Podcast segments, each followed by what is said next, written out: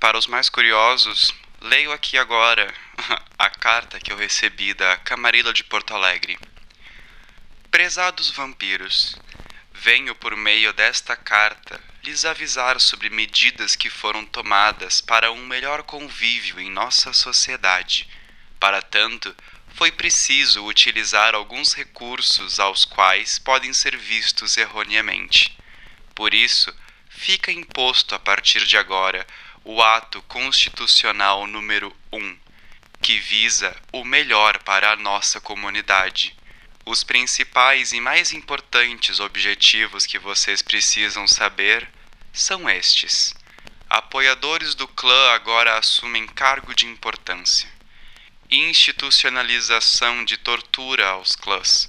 Censura prévia sobre as imposições e demandos da Camarilla.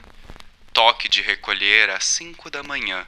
Reuniões de clãs e coterris não autorizadas pela Camarilla serão caçadas.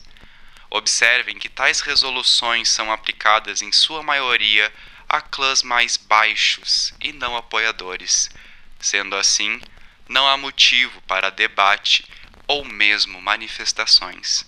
Atenciosamente, Joana Silveira. Logo abaixo, um carimbo do clã Ventru.